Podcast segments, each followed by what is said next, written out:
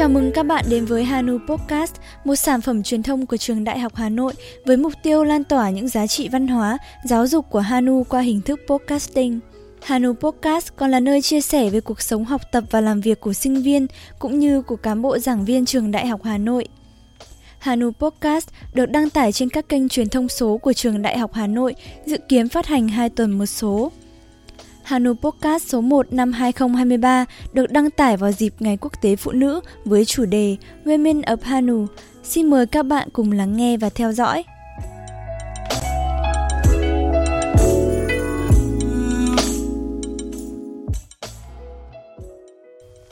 Người phụ nữ từ xưa đến nay vẫn luôn là hình ảnh mẫu mực của sức mạnh, tình yêu, sự hy sinh và lòng dũng cảm.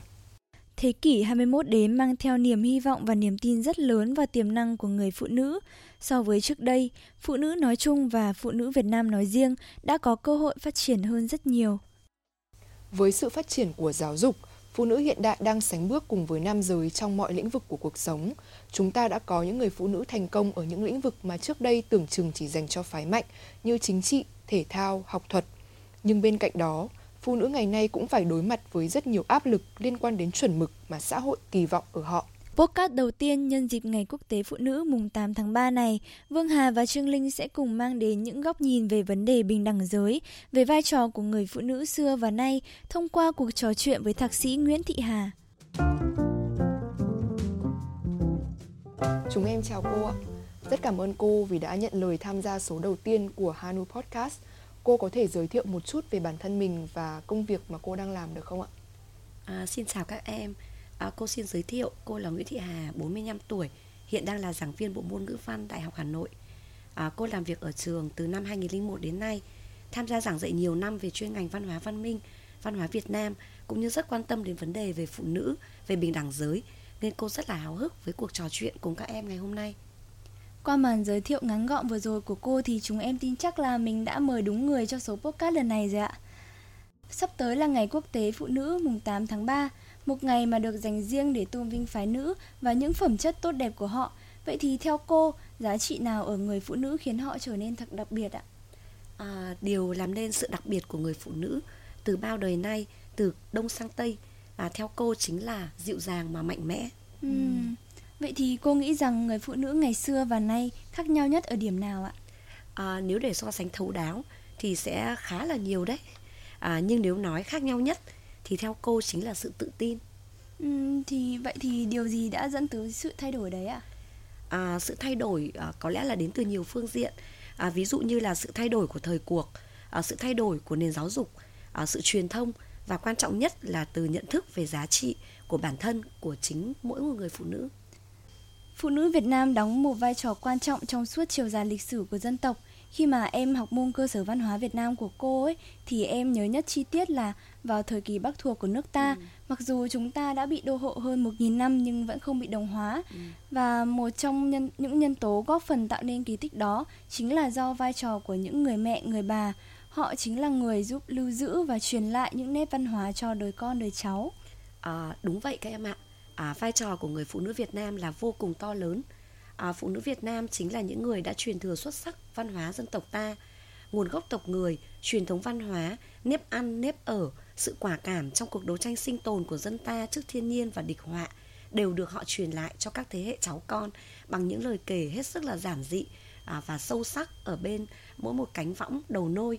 À, không chỉ thế, họ còn tham gia ừ. rất tích cực vào tất cả các công việc lớn lao của dân tộc ừ. à, các em có nhận thấy những cuộc khởi nghĩa đầu tiên chống bắc thuộc của dân Việt là do phụ nữ lãnh đạo không? Dạ, rồi à, công cuộc mở cõi từng ghi dấu hình ảnh những người phụ nữ như là Huyền Trân công chúa, công nữ Ngọc Vạn, ừ. à, rồi bao tấm gương anh hùng thời chống Pháp chống Mỹ.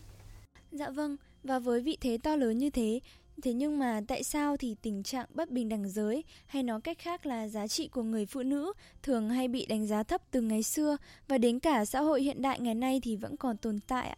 À, để nói về nguyên nhân thì cũng có nhiều lắm à, nhưng cô muốn làm rõ một ý này nhé đó là trong văn hóa truyền thống của người Việt à, vốn đâu có tâm ý coi thường coi khinh phụ nữ vâng. à, theo thống kê của cô qua các bài nghiên cứu à, viết về phụ nữ Việt Nam à, và liên quan đến vấn đề về tín ngưỡng thì có một số liệu rất là thú vị à, sách Hội chân biên được in năm 1847 thời vua Thiệu Trị do Thanh Hòa Tử tập hợp thì trong số 27 vị thần tiên có nguồn gốc thuần Việt có tới tận 17 vị là tiên nữ. Ừ. À, à, theo từ điển di tích văn hóa Việt Nam thì trong số 1064 vị thần có tới 253 vị là nữ, ừ. chiếm tới 1 phần tư số lượng các thần được thờ ở các đình miếu, à, đền phủ hay là theo nhà nghiên cứu Đặng Nghiêm Vạn thì số lượng các vị nữ thần chiếm tới 1 phần 5 số lượng các vị thành hoàng được nhà nước phong kiến sắc phong uh, trên khắp đất nước Việt Nam chúng ta ừ. Đấy. và ví dụ như tín ngưỡng thờ mẫu tam phủ tứ phủ rất là độc đáo và riêng có của người Việt Đấy, cũng chính là sự kết tinh từ sự tôn sùng tôn vinh phụ nữ đó. À, trong cuộc sống dân gian à, chắc là các em đã từng nghe à, những cái câu nói như là lệnh ông không bằng công bà à, dạ đúng vâng không? à, hoặc là một cái câu thơ rất là thú vị. À, ba đồng một mớ đàn ông đem bỏ vào lồng cho kiến nó tha. Ba trăm một mụ đàn bà đem về mà trải chiếu hoa cho ngồi à, dưới cái góc độ hài hước chúng ta thấy rằng à, không có nơi nào trên thế giới mà phụ nữ Việt à, phụ nữ lại có thể đắt giá như là ở Việt Nam vậy. Dạ. À, vậy thì sự bất bình đẳng à, như câu hỏi của các em bắt đầu từ đâu? À, nó bắt đầu từ sự chuyển đổi từ chế độ hôn nhân mẫu hệ sang chế độ hôn nhân phụ hệ. À, khi ừ. mà vai trò của nam giới dần chiếm ưu thế ở thời đại kim khí à, và một nguyên nhân nữa chính là sự ảnh hưởng sâu đậm của tư tưởng trọng nam khinh nữ của nho giáo đã thống trị trong đời sống tư tưởng của chúng ta hàng nghìn năm nay. Dạ, vậy thì có chúng ta có thể thấy là nguyên nhân thì đến từ nhiều khía cạnh, cả sự thay đổi về vật chất và tinh thần trong xã hội này cô nhỉ? Ừ. Vâng, vậy thì ở thời nay theo cô thì mình nên làm thế nào để trở thành một người phụ nữ có giá trị ạ?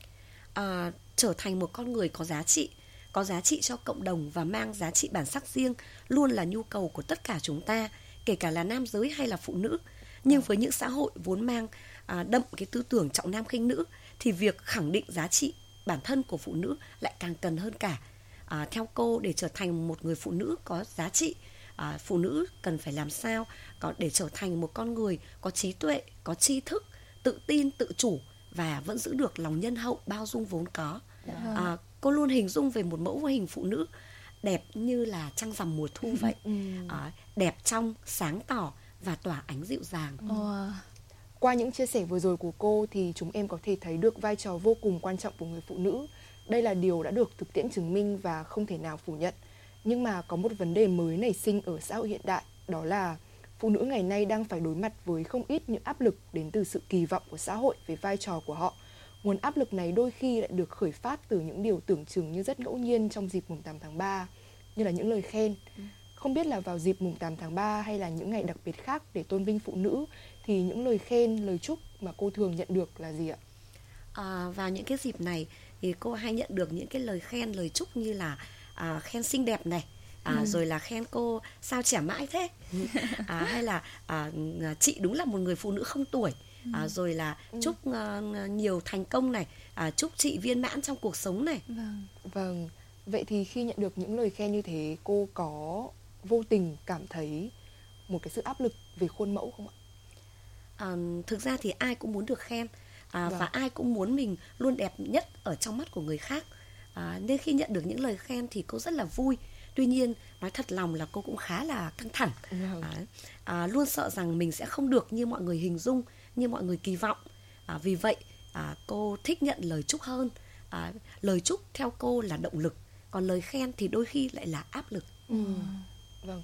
Ờ, thường thì đối với một người phụ nữ dù có sự nghiệp riêng hay là có thành đạt đến đâu thì họ vẫn đều được kỳ vọng là phải chu toàn việc nhà. Nếu không họ sẽ chỉ được coi là thành công một nửa thậm chí là không thành công. Góc nhìn này vẫn thường được mặc nhiên áp đặt lên phụ nữ. Ờ, cô nghĩ sao về vấn đề này ạ?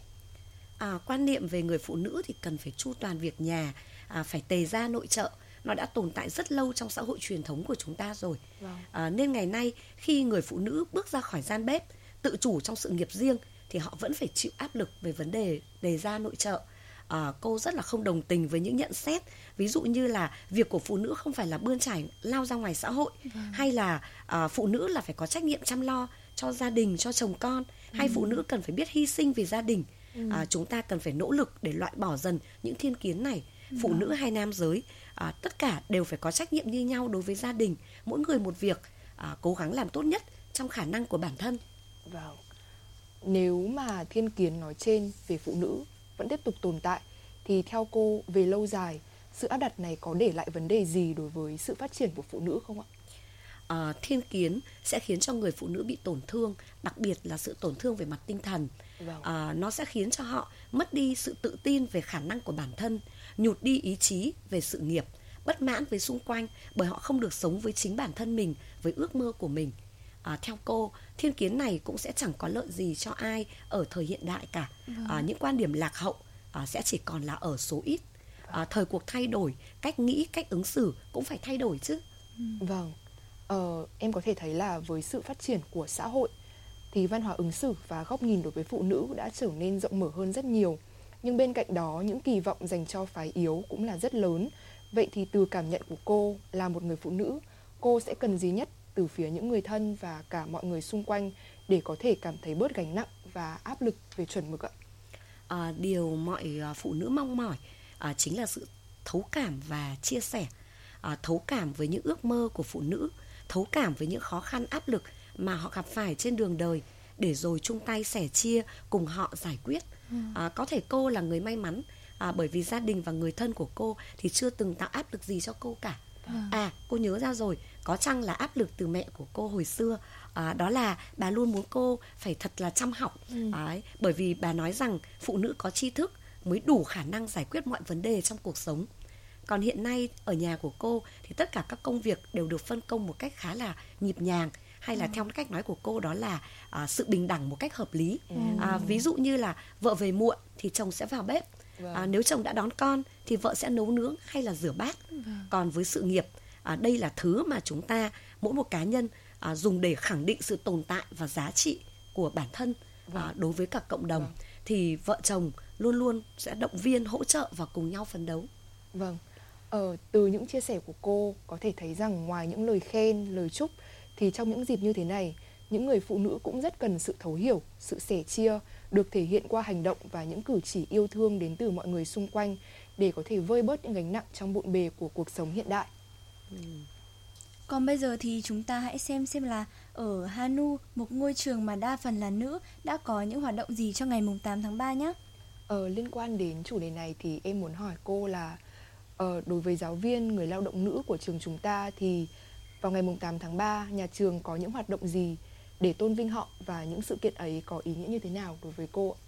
À, mỗi năm vào dịp này thì công đoàn trường đã tổ chức hoạt động à, khám sức khỏe định kỳ cho giáo viên này à, rồi là với mỗi một giáo viên người lao động nữ thì sẽ được nhận một phần quà à, có năm thì nhà trường mời các chuyên gia về một lĩnh, lĩnh vực nào đó đến tham gia talk show nói về các vấn đề liên quan tới phụ nữ à, ừ. ngoài ra thì ở mỗi một khoa bộ môn lại có các hoạt động chào mừng riêng à, ví dụ như là tặng quà à, rồi tổ chức tham quan du lịch vào dịp à. cuối tuần trước hoặc là sau mùng 8 tháng 3 à, vì thời gian của à, các cô khá là eo hẹp mà. Vâng. à, nên các hoạt động chào mừng chỉ giản dị thế thôi.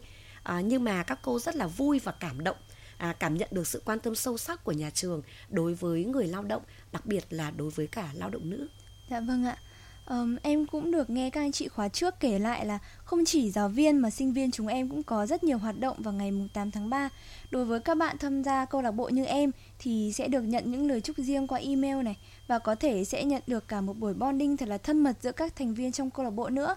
Và em thấy là các bạn nam trong lớp cũng đang dục dịch chuẩn bị tổ chức mùng 8 tháng 3 cho các ừ. bạn nữ trong lớp ừ. và giảng viên rồi ạ. Ừ. Nhắc đến đây thì tôi thấy là trường mình có một văn hóa rất đẹp trong việc tôn vinh người phụ nữ. Ờ, điều này mình nhớ lại một đoạn rất ấn tượng mà mình đọc được trong thiệp chúc mừng mùng 8 tháng 3 của hiệu trưởng trường mình, thầy giáo Nguyễn Văn Trào vào năm ngoái. Mình xin được trích ở đây. Phụ nữ là món quà vô giá mà tạo hóa ban tặng loài người. Họ không chỉ mang lại sự bất diệt và cuộc sống vĩnh cửu cho loài người, mà còn mang đến một thế giới với vẻ đẹp hoàn mỹ. Có lẽ tất cả họ chỉ cười cũng khiến chúng ta dám nghĩ trái đất này chẳng cần đến mặt trời để tạo ánh sáng. Tất cả họ chỉ vui, chúng ta cũng dám nghĩ âm nhạc chắc phải thẹn vì kém độ trong dìu dắt tình yêu.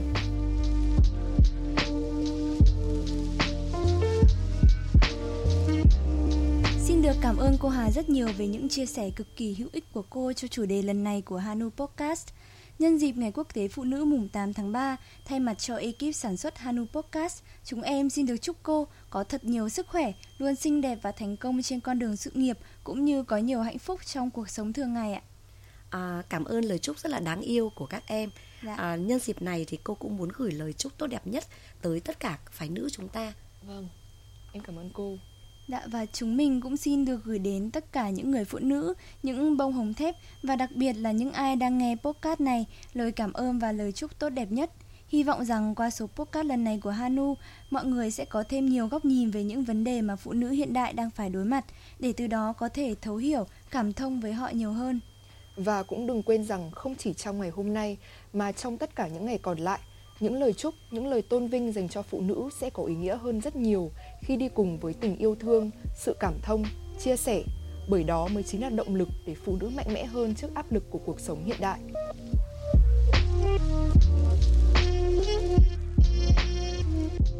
Hà Nội Podcast số đầu tiên tới đây cũng kết thúc. Mong rằng những chia sẻ của chúng mình có thể giúp các bạn có thêm góc nhìn về chủ đề này. Cảm ơn mọi người đã lắng nghe. Xin chào và hẹn gặp lại mọi người trong số tiếp theo của Hanu Podcast.